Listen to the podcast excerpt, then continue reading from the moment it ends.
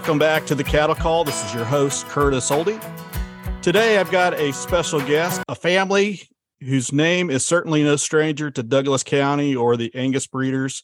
Today, I've got Jason and Kenzie Flory on here with me. Jason Kenzie, welcome to the Cattle Call. Let's just start out. Why don't you guys tell us a little bit about yourselves and where you're located? Well, hi, Curtis. It's a pleasure to be on here with you this evening and appreciate appreciate the invitation to visit with you. And so, um, yeah, uh, we're a row crop and and um, registered Angus seed stock operation, kind of in Urbania here, just south of Lawrence, Kansas, on the 59 corridor, and uh, we row crop approximately 2,500 acres and and probably going to calve approximately what 400 cows or so this year between the springs and the falls, split about half and half. And so kids are the eighth generation, although we have it's not a continual a continual farm. Um, we have our, our, the kids of the eighth generation. We're farming some ground eighth generation. We actually don't own it, but but um, I grew up milking cows, and family had beef cows. My wife Wendy, dairy farmer, had beef cows, and and so with Urbania coming in here, the dairy was dispersed 32 years ago, and basically Wendy and I started over again farming, and uh, was able to maintain some of the lease ground and start young, and started in the venture of the the registered Angus and kind of a lot of water under the bridge, but but here we are today. And so Kenzie and Caleb. I guess I'd say it's Wendy and I, um, my wife Wendy and I, and uh, oldest daughter Kaylee and Dustin have a lawn, lawn and landscape company in Lawrence, and and then Kenzie's kind of helping now, kind of back from college, and uh, went out of state to get that Iowa State degree, and she's back here. Uh, kind of holding the reins on the cow herd and the youngest caleb is just uh, newlywed last summer and going to make me another grand, grandpa again and uh, he's kind of hopefully grooming him, and he's doing a good job. Both kids are, and uh, taking over the row crop operation. So definitely got a lot of things going on there. And yeah, uh, Kenzie, real quick, what what made you go to Iowa State after being close to the great Kansas State University? Um, no, wait, wait, wait, let me answer that. Just too darn close to home, Curtis. Too darn close to home. So that was my excuse as well because uh, I was actually still on the dairy and I knew I needed to get as far away as possible. So that was my excuse for not going to Kansas State and drove out to Fort Hays. That was about as far as I wanted to go. So, yeah, that's um, that was some of it. I was going back and forth after high school between um, going to play softball on a scholarship or staying in ag. And I spent quite a bit of time with friends in Manhattan um, throughout my high school years, and I just really loved both Iowa State and Oklahoma State. And I just, you know, decided to go to Iowa, I guess. yeah.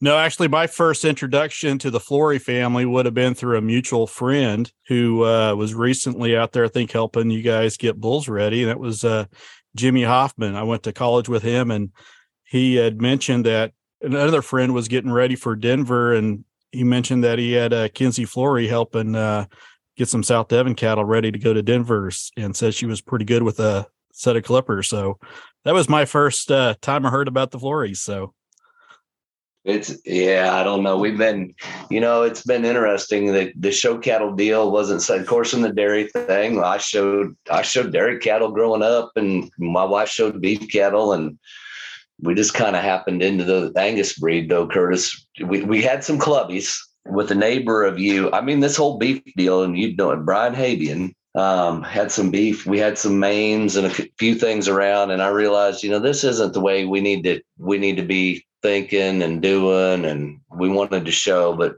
we just really wanted a maternal, functional cow base to start with, and start and then the Angus deal just grew and grew. A few semis along the way, but it's just Angus or 98% of it. So, yeah.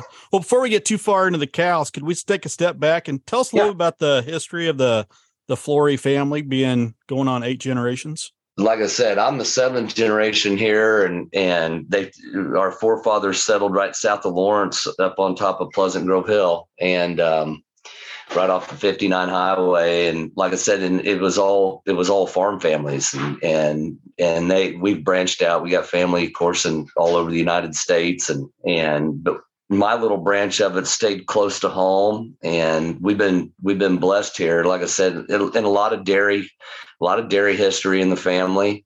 Um, so you know it is what it is. I worked alongside my dad I worked alongside my grandfather uh, my great grandfather wendy and i lived we bought my great grandfather's place um, we still live in that old farmhouse uh, we bought my my grandfather's farm, still on with dad and, uncle for the main operation where we hub out of. But like I said, when when everybody was kind of done, we dispersed the dairy herd and kind of thought we were done. Urbania was taking over, and Wendy and I, I guess, were too stubborn, and it was it was hard. But in 1991, we forged out on a road again and decided we were going to try to to make a go of it. And hopefully i guess we have had some old landlords it's interesting we had a couple older landlords that came to us on the row crop side and said you know you, are young jason we've watched you work here with your grandpa and your dad and everybody along and as they're retiring and we just want to see uh, you know are you sure you want to you sure you want to give it up and and i had another family member that stepped in and kind of helped uh, helped me obtain to get started and, and he's been key to me and and so we basically started all over again in 91 so okay and and on the the Holsteins you guys ran were those all registered Holsteins? Yeah, they, they were. We, okay. Yeah, no, they were registered. I mean, and you know this, Curtis. I, I still got a picture of our uh, Rob Thumb Royal VMAT, my dad bred, you know, hanging on the wall in my office back there with all them Angus pictures. She she scooter sits down in the corner, you know, two E ninety two gold medal, Dam Merit cow. And I understand that, and the dairy industry sure changed. We don't have to go rehash that, but it's yeah, it was. Uh, it, we had registered Holsteins, and like I said, hit Southern National, Madison, that kind of stuff. So yeah, no, we uh, we ran quite a few registered cows at the time, and then uh, you know my dad actually showed dairy, and so I mean there's just a lot of a lot of similarities there that I, I guess I never really thought about. So work ethic, you know, it just teaches you. And, I, and I'll tell you this, running this many purebred cows where we're at, you know, I've laughed every day. I said we might as well be milking them because we're, we're here. It's seven days. It's it's as bad. So you know, with embryo, all everything you do, it's might as well be milking them. So seems like we're handling them all the time. So yeah. So what was the the name of the the dairy farm? It so it was Mayway Dairy. And so, and I, so I'll give you that. So Mayway Farms was incorporated um, back in the early '90s. Wendy and I, and uh, and anyway, long story short, my grandparents were George Wayne and Lois May and when we re, we just hung that we hung that farm name back to them because they're kind of my grandfather Wayne was instrumental and and where I am today and just helped me. I mean, I grew up around there, and he he's the one that he he cultivated my love for livestock and you know and that's trickled down to my kids and my dad and so it was just it just seemed fitting after the dairy herd was dispersed um, you know, it was actually our breeder's pre- prefix on a registered dairy cattle. And so when we fired up uh, the farm, it got tagged with Mayway Farms and then just drug into the Angus and stuff side later on. So, okay. And then as you moved into uh, Angus, by I uh, think I got online and kind of did a little research, if you will, but it, it started out as as you kind of mentioned, you ran some clubbies, but it turned into kind of a show uh, projects for Kenzie and Caleb. Yeah, I was actually. I mean, I got to tell you, yeah, Kenzie and Caleb, and and I mean, I'm just gonna, I'll just lay it out there. Uh, Brian Habian was Oklahoma State, uh, came out of there, ended up moving up here and being my neighbor. And anyway, through him, I cultivated a relationship with uh, Jake Scott, and I'll just throw Jake a bone. I think Jake's a, a, a hell of a cowman and uh, and and a good guy all around and and that relationship with him um, of course, he's up at Krebs Ranch now, married Cami Krebs, and but at the time he was down at Express. And we ended up dropping down to Express Ranch and, and just buying a heifer late in the sale that went on to do some winning. And that's kind of how that that's just kind of anyway, our relationship grew with Jake early on. I, we don't talk near as much now as we did, you know, from just being busy in lifestyles. But but Jake's the one that that really helped us. Uh, really helped us um, kind of forge into this thing, and and then that turned into a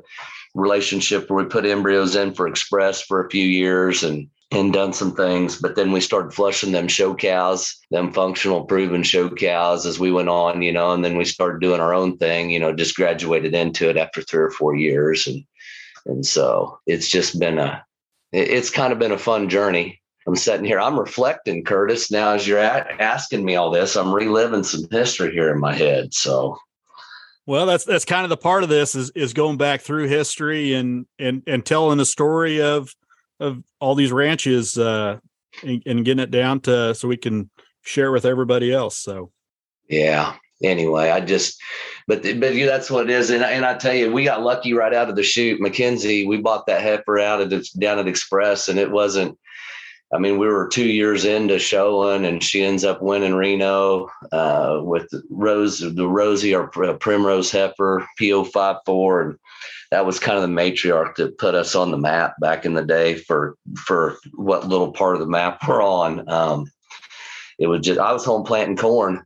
Wendy and Kenzie went out there and and we we just kind of plugged along and and I got the call that she won her class and then I got a call she won her division then I got a call that she won her show and I'm thinking I'm home planting corn so anyway you never know so same same way with our with a bull we had that won up in Canada I was I w- wish I could have been at all these shows, and that's and just couldn't make it everywhere. So.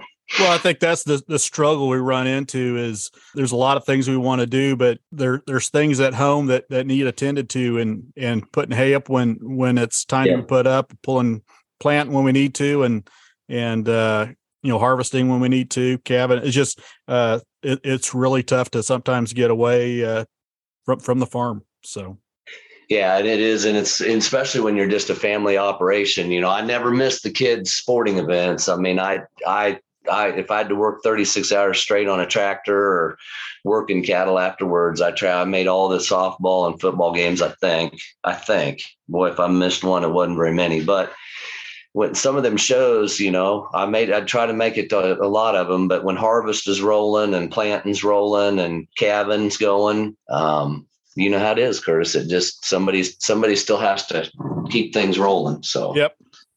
No, I, I definitely learned that uh, growing up as well in dairy. It, once you got old enough to run a tractor and do stuff on your own, you you basically uh, were, were a full time farmhand then. So that was the the reality of of farming for me anyway. So yeah, yeah.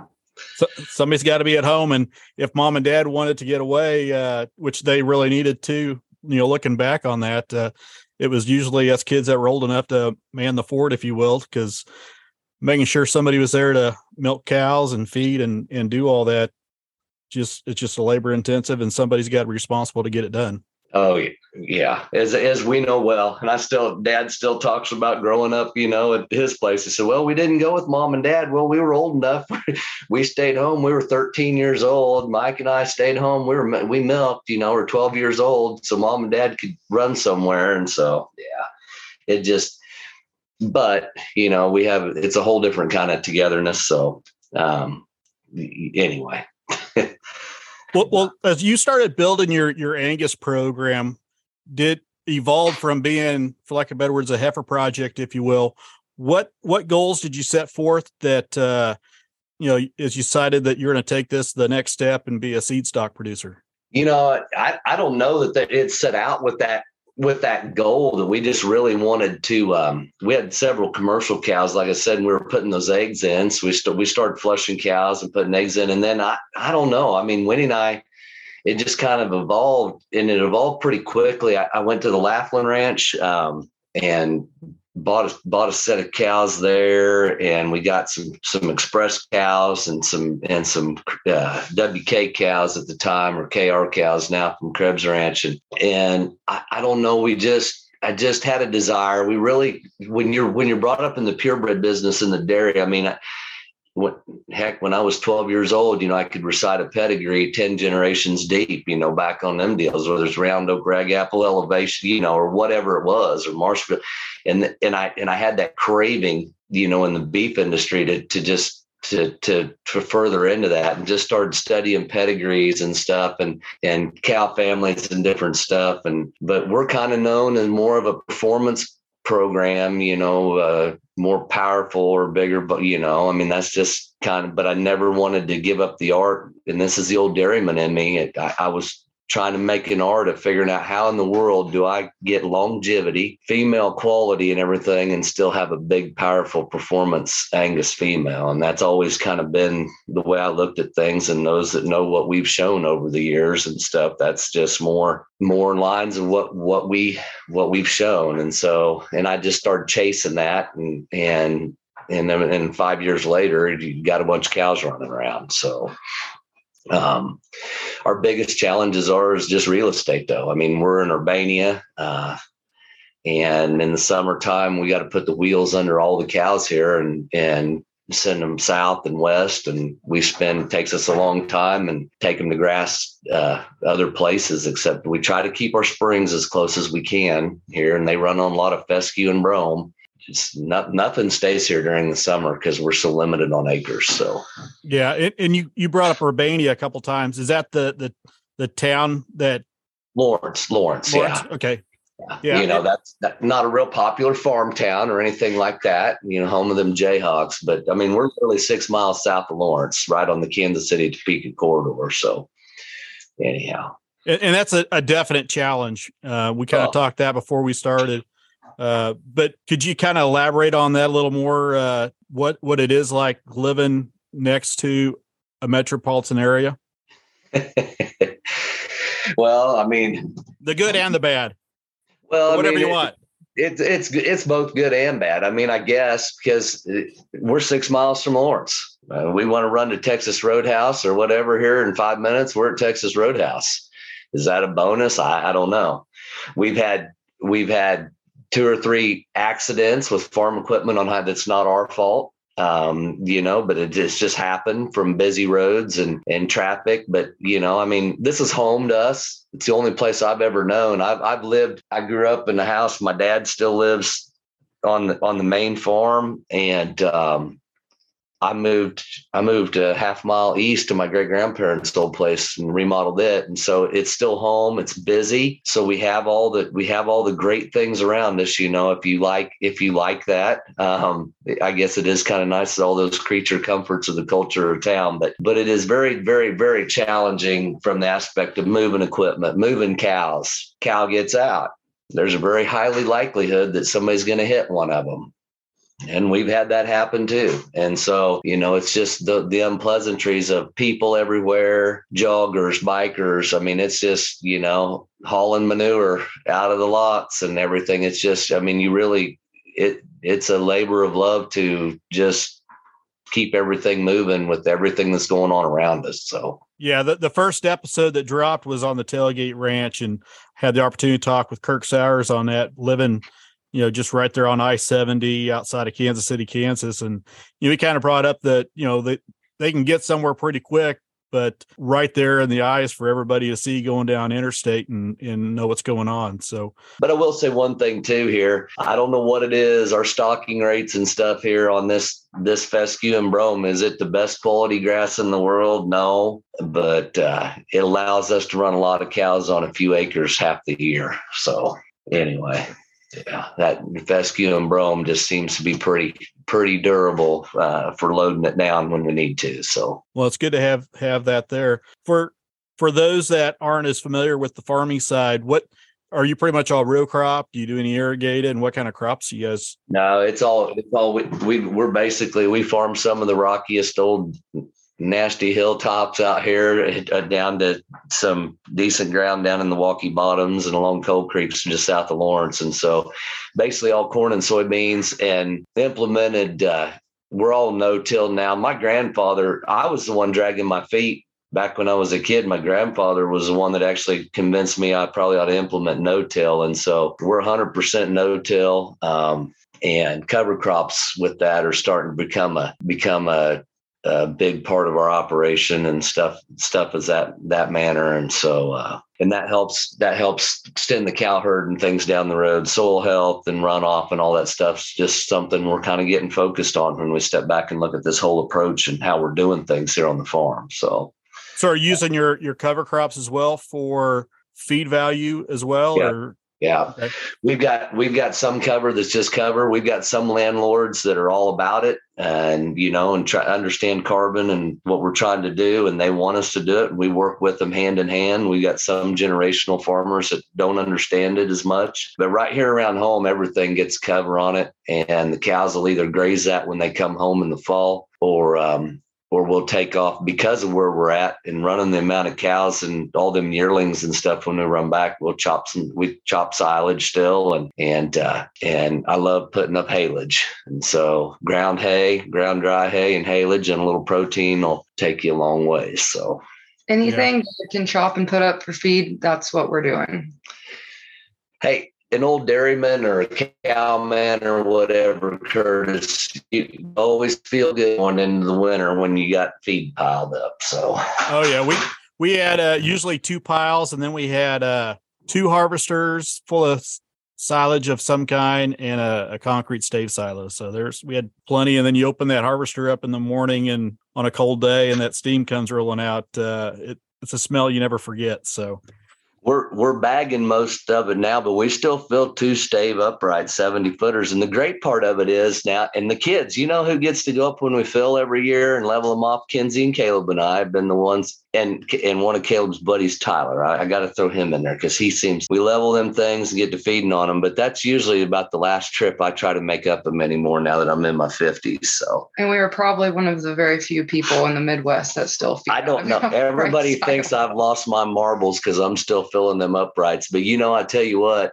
at breeding time, and you're bringing cows in, and they and you turn that feed belt on and you can pull 150 cows up around the belt and sort your heats off and everything into a pen. Anyway, that's just there's easier ways we could probably do it. I guess there's still some crazy things I'm stuck in my old ways about. So well, I think anything you can kind of put I mean, we used to put some lower quality feed in those those uh silos and and it it was a miracle kind of what what you could kind of turn into it as you turn into silage. So uh Curtis, I don't know whether I could afford to have cows today if I wouldn't have those those things and done the things like that that we can to be able to put up cheap feed and cheaper feed and do those things. So they've been like there's work involved with it all, but yeah, there's still uh, and but but we we still do it here. Feed silage, feed haylage every day. So anyway, triticale and rye or whatever, and just grass haylage. So well, no, it's it's interesting you you talked about the cover crops because I got my link to my uh, Drovers Journal today, and they were talking about uh, customers and any ties they've got to sustainability when it comes to purchasing beef is a is a critical thing when they're looking at that. So that's uh, an interesting well, you're you hit a nail on the head, and it's probably going to be the most controversial issue that we look at as as breeders. And I and the Angus breed's probably at the forefront of it. I'll probably make everybody else mad, but you know, I don't, and I understand the cowman aspect and the way things are always done in free markets. And trust me, and I just I get indigestion when I think about it, but I'm also a realist and understand too that things change and doesn't mean I like the way things change all the time, but that word sustainability can have a, a, a long tail on it when we start having conversations. Yeah. Producers as we move forward in, in the cattle part of things. So, yeah, and there's a lot of different definitions. It seems to be the new catchphrase, but it, it's definitely something that uh, we're going to find a way to deal with one way or another. Exactly, because we're we're a consumer driven industry also, and you know it's it's more than just the breeders, the feeders, and the packers. It's consumers, and so I mean we got to be we got to be smart, we got to be realistic, and we've got to be practical. So and not give up the function of the cow too in the end. So I get that, you know, yeah. and and anyway. Well, we we talked about the cows. We talked about your farming. You do a little bit of. Uh, you got another job. You uh, seem to need one more thing to do that you you're pretty involved with too, aren't you? Well, the auctioneering and stuff. Yeah, and that's actually where I probably first met you. Was you were uh, helping at a sale that my brothers and cousins were doing as a uh, consultant. So, oh, working with yeah, probably working with Jared. Yeah, yeah Jared Chipman. Yeah, and no, and that's you know, and I enjoy that. I actually started in the '90s. It was something I always enjoyed, and I helped. I still help sell some dairy sales up until 2012, and I've sold some Angus sales here over the years. It's something when you're home at the farm. I wish I could go out and just chase it like like everybody else, uh, but I can't. That's just not realistic and, and real. But but I do enjoy it, and and I started uh, back in the 90s at the Overbrook Livestock uh, Barn and worked out there. And that was something that, that I enjoyed very much. And that was back in the 90s. You know, Wendy and I, when you took on 110% debt and you're starting over farming again, I, I, I, that list, that punch list of things I was doing was oh curtis i can't i mean it's a wonder these kids even knew who their dad was there for about 10 years so um, but the auction business is something that I kind of hung on to and I enjoy it. I enjoy doing, there's not very many farm sales around anymore, but I do work with a couple of local auctioneers and we still do some online stuff and, and still sell a few bull sales every year for guys here in Northeast Kansas and, and really enjoy that. I, I just, I really enjoy that. So, well, I think it's also good to kind of have something that gets you away from the farm a little bit. So, yeah, other than yeah, because for years it was a cow show.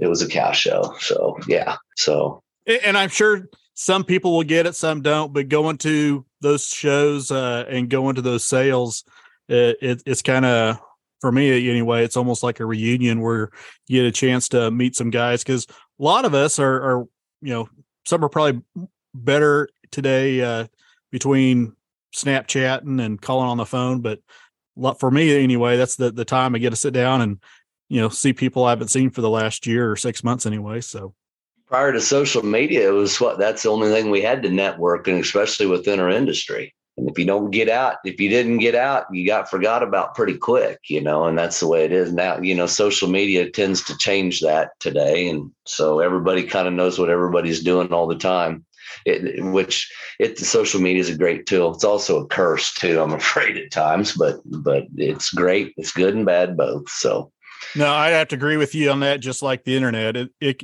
there's a lot of things we can do for the positive and and make changes, but then uh, there's a lot of negative things that come out of it as well that uh, send us backwards. So yeah, are some of the things you do uh, to kind of keep life in balance. You know, you you've got uh, all the kids there. Uh, you got a lot of irons in the fire. Do you ever get a chance to reset yourself, if you will, uh, to get away? And I know I've seen some some uh, family photos of you guys getting to do stuff. I don't know how often it is. I personally need to do more of that, but I have a hard time getting away because I spend more time probably worrying about what's going on at home. But uh, have you had any success it's pretty, you know it's pretty crazy and we don't we don't do near like we should but you know the oldest the oldest daughter's married. Kenzie i don't know she's sitting right here with me if she'll ever marry and caleb's married now and bring another grandson but but there's a couple things i did in life because we couldn't get away. I, I we bought a boat in the 90s we spent time at the lake not a lot but a lot of times it was wednesday evenings at six o'clock Sundays, you know, after just a little, just what, and because we're very close, we could be in the lake in 10 minutes. And that was something we did. And the other thing that we've done, and this is outside of cow shows, is as I started taking the kids, is I was blessed and fortunate. Enough. My parents, the one trip we took off the dairy rear, and it was one trip and one trip only. We went skiing in Colorado, and so through trips, the Denver Stock Show, we'd always impl- we'd always kind of integrate in a uh, ski trip up in Breck and uh, sneak up there. And and that's something that still that I'm I'm fond of and I, am in my 50s and I'll ski until I die but it's it, this this this life we live is fast paced it's um it's not all bad. Sometimes yeah it's, it's getting the older I get it's getting more exhausting but that's something I hope the kids do. Mackenzie didn't go skiing this year for the first time um, she stayed home, was keeping things held down here at home, and she came out and met us in Denver at the stock show. We overlapped for about 12 hours while Caleb and Wendy and I and Danny, Caleb's new wife, uh, came on home to, to hold things down. But we did, we got to ski this year minus Kenzie, but Dust, everybody else was there. And so you kind of got to force it. And sometimes it's unpleasant. There's a lot of things that's unplanned. A lot of our friends have learned that, hey, Jason and Wendy called or they called and they want to go do something tomorrow next because it's rained or done whatever. It's, when you live that life, when you can't have long term plans and stuff because you never know what the weather's going to dictate and how you need to be home working, it is difficult. But but you know the one rewarding thing is even though we we fight, I'm not going to deny that one bit. It's not healthy, but I'm also not going to sit here and try to candy coat something and not you know we we probably talk to each other in ways that's not always seems functional to most people as we as we struggle with daily activities being not only whether it's father daughter father son employer employee scenario it's family but we're together every day. I mean we are together every day and so it's a ble- like i said it's a blessing and a curse. Sometimes it's a struggle but we try to do the best of it and we're we that we can. Wendy's in the other room grinning at us right now. And so anyway it's challenging but it's rewarding. And so um it's i can't wait till the kids just take it all over someday that's that's my ultimate goal. Mom and I can drive around in the truck and watch them. I don't know when that'll you ever heard be, it here first. Mr. yeah. Micromanager wants us to just do it all ourselves. Kenzie, we cannot spat on this webcast. Okay. Well, this I, I would say it's certainly a, a testament if you guys are, are going into the eighth generation of uh, making things work. So that, that's that's probably the biggest thing I've heard seen from a lot of families, uh, and even even mine to an extent where uh, as as families grow and and so forth, uh, they unfortunately just fall apart. So Yeah, and I got and I, you know, there's things I've got uh one of my pill bottles on the windowsills of lisinopril, and that's it's those people with high blood pressure know. And sometimes you just gobble an extra one of them and take it and go on. But you know, a lot of it isn't a lot. A lot of it isn't just about the family, you know. And like we've talked, th- this job. I mean, when all the variables that you can't control, um, you know, you do the best job in marketing, whether it's crops or cattle or whatever, and weather and insurance and landlord relationships. We have 40 landlords, you know, we deal with, and it it just all the, the, the lot of the uncontrollable things are just they're stressful things, and sometimes you know, and it, it's hard, and sometimes you get say something you shouldn't or whether, and it's and hopefully it hopefully it doesn't get taken too out of context. So Well, I think in in in our business, if you will, in a seed stock business, there's very little at the end of the day that we have control over. We can look at how we're going to do matings and genetics and stuff like that, but there is so much other stuff that is out of our control, and you're, you know, praying and and got your fingers crossed that everything else uh, just works out, like you said, weather and and uh, everything else that goes along with it. So.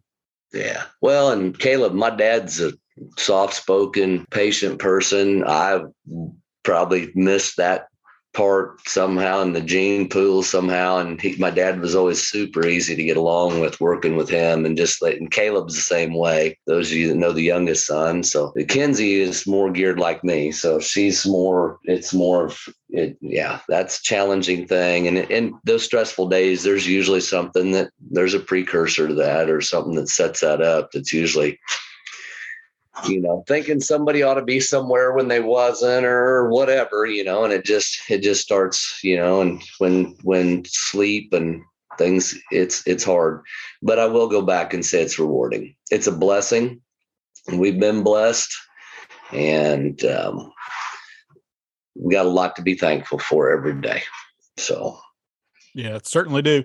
Uh, let's let's move into your your bull sale yet coming up. Uh, you tell us when the bull sale is going to be uh, and Kenzie, location and Kenzie, talk to us. It's here on the farm at at Wendy and I's house, not at the main headquarters, because. But anyway, go ahead.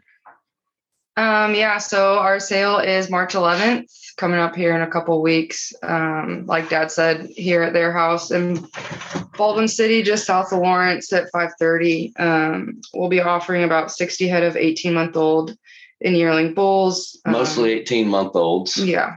Um, there's about 50 or 45, 50, 18 month olds, and then um, Dozen or so springs. yeah.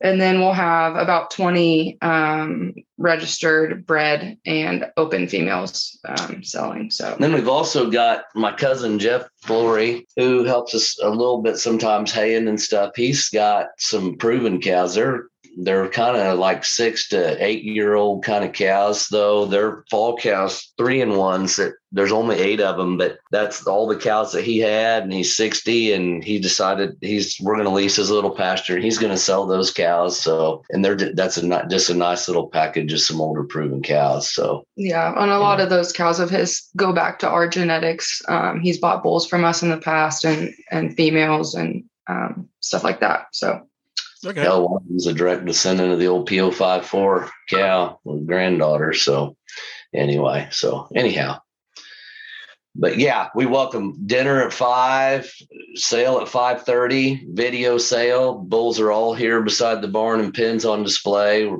proud of these bulls. Like, like always, this is a big old powerful set of, of bulls, and um, and might find a cold drink for somebody or a toddy if somebody wants one. And and Merck always feeds us a nice uh, brisket dinner. So anyhow, um, it's uh, something we've been working on. You know how it is. It doesn't start on the 10th. So we've been leading into this for a long time, and hopefully we're going to video the last round of bulls tomorrow. So Well, good deal. Who who uh got the chore of putting the catalog and the footnotes all together?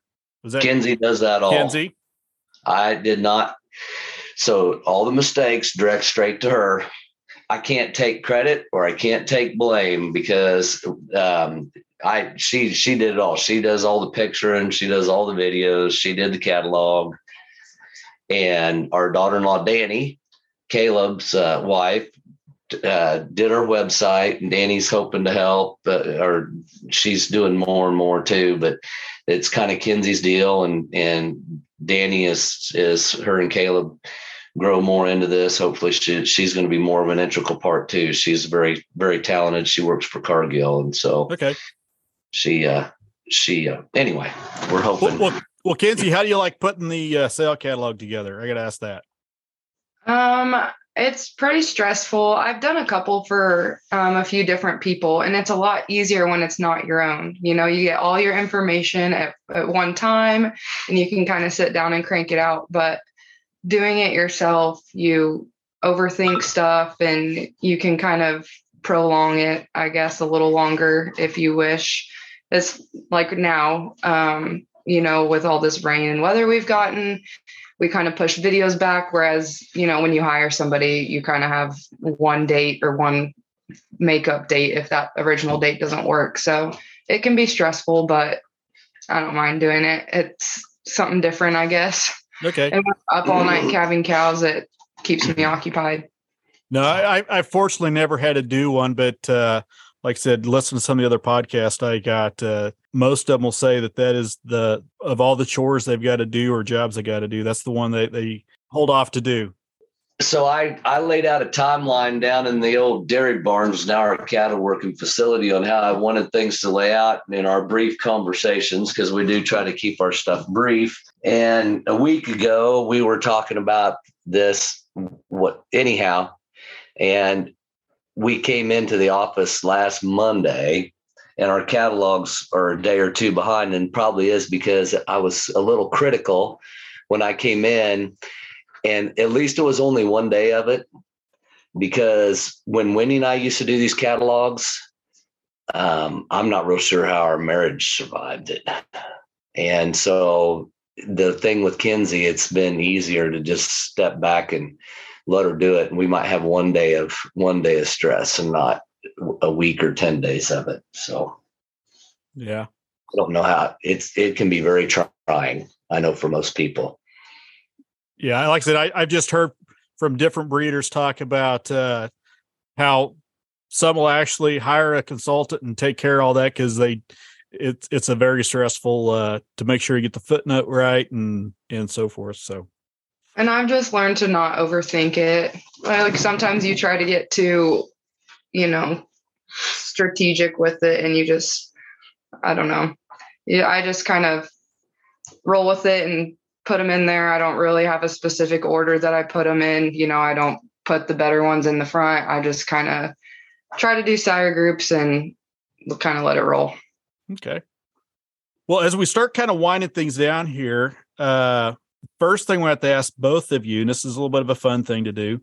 Um, do you guys have your own call for calling the cows? Yeah. So what, what's yours, Kenzie? I mean, I just do what dad does, but it's funny because, you know, when you're with other friends or whatever, I'm fortunate to have a lot of great friends that you know will come and help us gather cows or you know work cows or do whatever. And it's so funny to listen to other people's calls because i'm like where did you learn that? Like that is not what i do. Uh, we just do like sabos I don't okay. know boss I don't boss. Boss. That must be a dairy thing because that was actually my dad's. And yeah. uh so I think I, it is because I've never heard anybody else do it. It don't matter. She she needs to pay more attention to the wisdom and the wise of her forefathers. So that yeah. No, no, I'll catch myself doing that one and and scav. So uh, I, yeah. Anyway. yeah, but it's I don't know why it's just always some boss. I can still hear my grandma. She'd come out of the house and milk in the evening and start calling the cows up as I was 50 years ago, you know, as a kid. Boss, boss. No, that was amazing because, uh, like I said, I don't know what your dairy was like, but ours, you know, they were out on probably 40 acres and they, they'd call those cows and they'd come, they'd come in.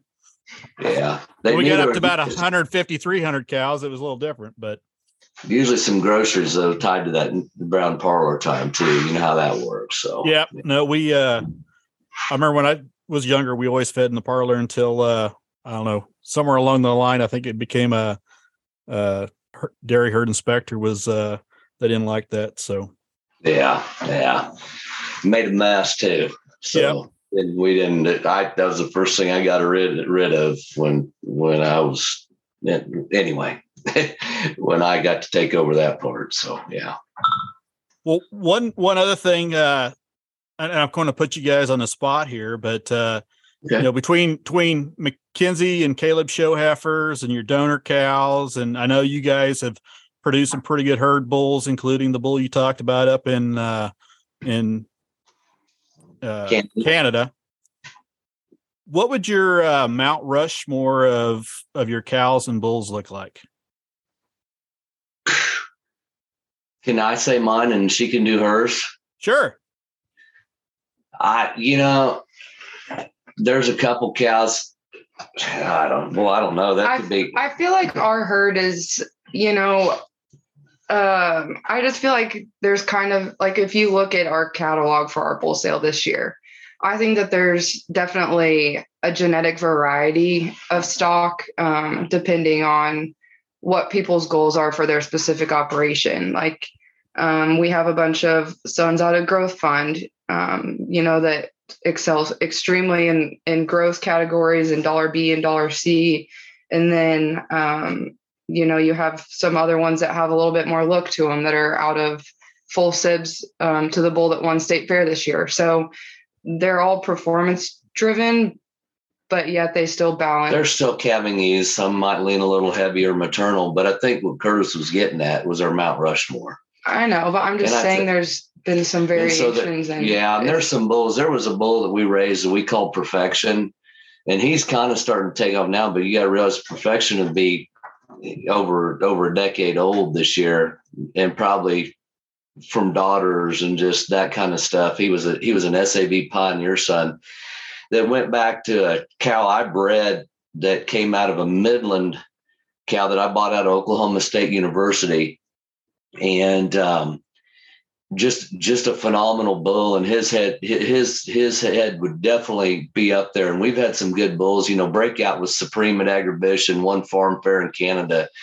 raised the I think, record setting high selling bull in Canada a few years ago for Robbie Hamilton at Hamilton Farms. And, you know, and, and maybe he'd be up there, but because he left, we didn't use him hard down here. That was just something that didn't take off. And, and so, um, you know, when we've had some really good bulls, there's been some herd bulls. I was proud. One of the first bulls we ever raised was a modified, and he went. He was a direct son of that P054 cow, and I turned him out cleanup on seventy some cows, and and I think it was seventy three or seventy four, and it had a hundred percent live calving rate on that first calf crop. I mean, that bull was just anyway.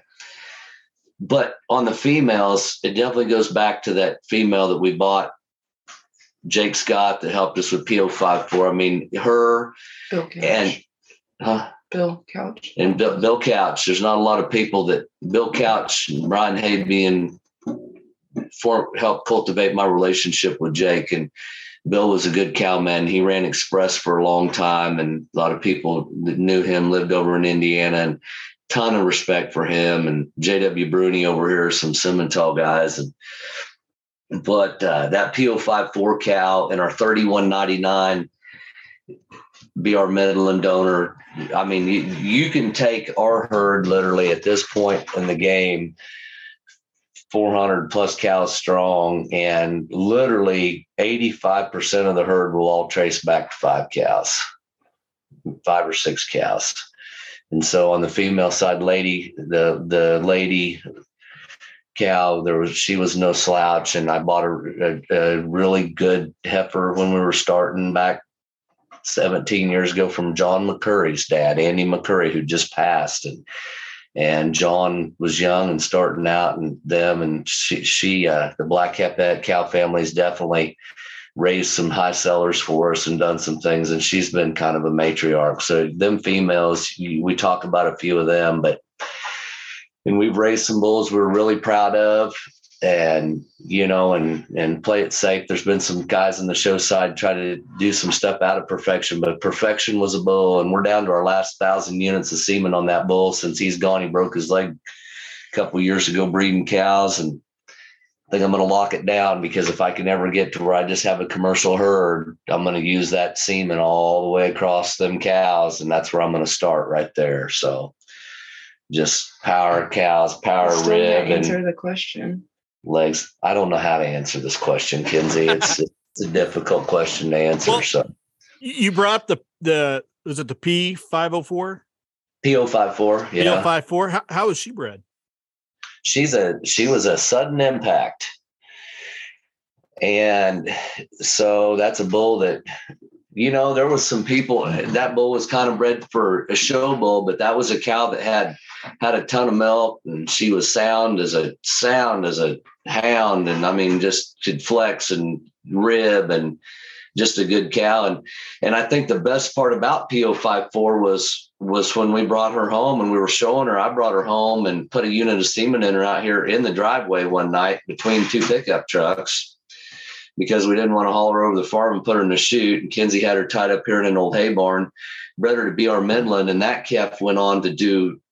She, She won was her she won her division at nationals, In division Reno. in Reno, and uh, we won't throw somebody I've known close to over the years. At first, I sure thought, man, we ought to win that show in Tulsa, that bred on that year. But it was her first natural calf, and I mean, she sure, she she like I said, there just everything she had. Her first two or three daughters just kept raising us everything we were striving for, you know, and so it, she made it easy for us, and so. Um, I guess it's the easiest way to say it. And so, and that 3199 cowgirl out of Oklahoma State goes back to the The DF Empress. Cow. You know, was a, the matriarch that built, in my opinion, built the cow herd at Oklahoma State. And so, you know, she did that. That's where perfection. I mean, a lot of those lines, just old proven lines of brood cows. There's the dairy there's a dairyman in me, Curtis. There it is. Longevity and look for sound, functional cattle, but yet still meet the marks and merits of the things we need in the modern world. Well, that was something I was going to bring up. Do you think that from your dairy background, kind of having a, a different perspective kind of helped you with your success in in building your cow herd? Oh, I don't. There's a lot of good, lot of good cowmen out there, you know, that, that didn't have dairy backgrounds. But I, you know, I, I, I don't know. I think it is because there's always something that just they're just longevity. I mean, we got some cows out here now that are 15, 16 years old. And you know how it is when they get to that point. I don't care how good a cows they are, but you keep them that one calf too long, and then you then you got a problem. And so, I mean, we've had them. I mean, we literally some of them first cows. I mean, literally, any going on twenty years old, and we made a lot of mistakes along the way. I don't know whether I did everything so smart, but uh, a dairyman, dairyman definitely them them old roots have a, an understanding of cows and the, how a cow basically functions and what she needs to do, and longevity and and it. I don't know. I think you, yeah, maybe it did for me. So well, and what it's kind of getting at that is, you know, I'll, I'll talk to non-dairy guys and they're like, uh, or you know, guys that came up on the beef side and and one of the things we always talk about is structure structure and and and everybody i think's got a little different perspective on structure but in, in order for a dairy cow to make it she has to have good structure for you know what she is doing starts you know, at the feet then li- living on living on concrete and and i think a lot of people don't Yeah. understand how in order for those dairy cows to make it uh they, they got to be super sound and to have structurally sound. And I think that's where I was kind of wondering about, you know, taking kind of that mindset of having cows that have good structure, good feet, starting the way up and, and kind of building those Angus cows that you have now uh, around that uh, philosophy, maybe. You, you know though, and, and you hit the nail on the head. It, and nowadays, with what it costs to feed one and raise one, you, you can't have a cow in the herd for two years and send her down the road. I mean, there's just there's no profit in that, especially on the commercial side and purebred side alike. It doesn't, you know, you, you would assume, and I'm not saying every cow needs to live till she's 18 years old. That that's not what I'm saying at all. But but they do have to. They do. You know, you need 90 percent of them cattle succeeding and working for you and, and bringing you six or eight calves. And, you know, we talked about that from an success, but I've, I've made a lot of mistakes too. And I'm, I'm the king around here. I've had, I've had donors as recips and recips make donors, you know, and I'm maybe not the only one that we all have the cows and, you know, and, but I never, ever, ever wanted to show a heifer that I didn't think was going to make a cow. And and you know and things don't always work out like you want but we've had we've had some some cattle we bred for recips and of course a recip needs to be good and that's ended up going to the donor pen years down the road for whatever reason and so you get that kind of jacks with numbers and and herd stuff when you're checking the boxes in the books and vice versa Yeah. but but you know i i've always i never ever ever it was never my goal. I mean, I wanted to show I wanted to show a heifer that was going to make a cow, a cow that could raise a bull, or a cow that could make make another female that could raise a bull. Because at the end of the day, still, this is where I used to argue with kids a little bit and everybody that was helping us in the show world. And I love them all, but you know, I mean, that's just something I and I still strive for to just have have a cow. Yeah, you might not know this, but we do have a bred in the sale that uh, her maternal grandam won her division at nationals, and her maternal great grandam was reserve in division. Why are you selling her? Um, I need to look at the sale catalog, but it's been on a little bit of a delay. And so I haven't got my copy to sit here and send myself to sleep at night. I've looked at the heifers, but it's hard. Which one, what lot? For, Oh, for our got- listeners, that one may be coming out of the sale now.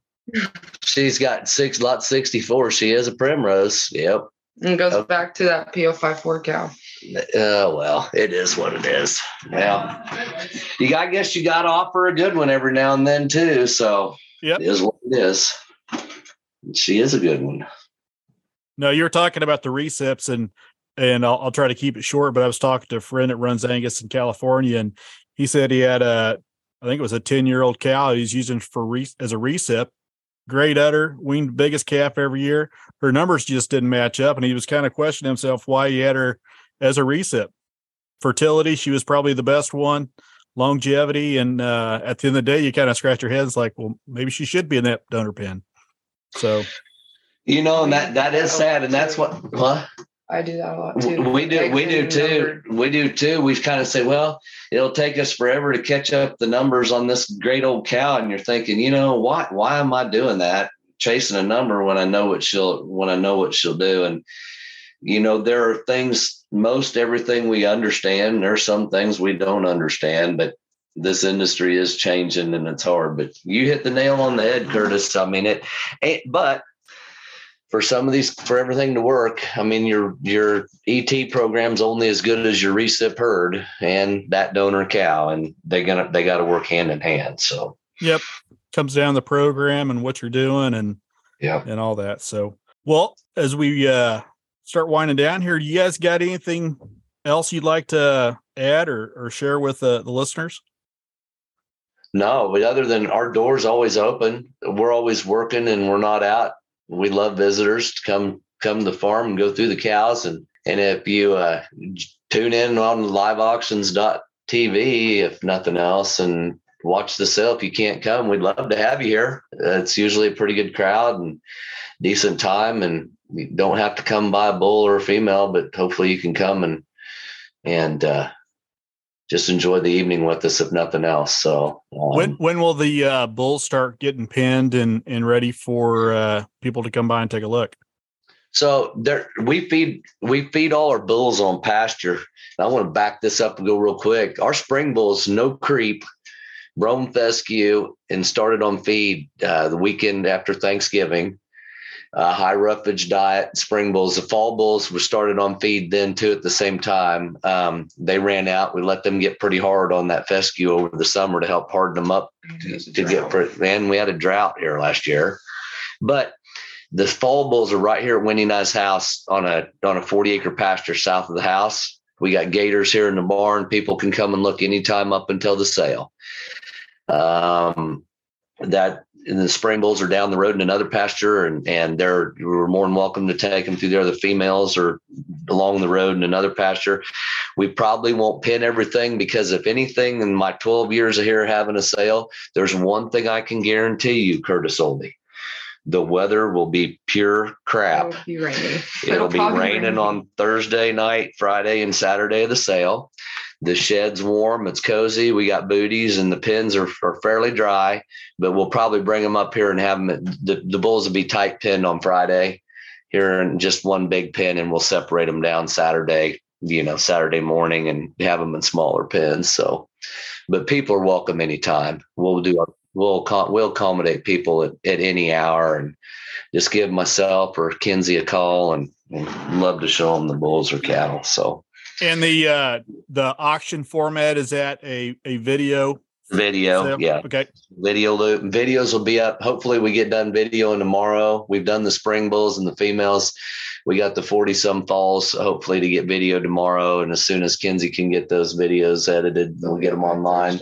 should be up by Thursday or so. And the catalog's on our website at maywayfarms.com or on Facebook at Mayway Farms. And the videos will be attached just real quick like. And like the sale usually takes about an hour every year, a little more. And so And all your contact information, uh, since you gave the website there, will be Yep. either on the website or in that catalog if anybody's got questions. yes, yeah. It's All been a right. pleasure this evening. It's been great. Well, good deal. Well, thank you guys for taking the time to sit down and kind of share your story. And uh, like I said, hopefully I'll make it out there for the sale. If I don't, uh, good luck with the sale. And I'll, We'd uh, love to have you, but I know how it is. I Yeah. do. but I'll uh, sign off for now. And we'll see you guys on the, the next podcast. Curtis, thank you. Pleasure.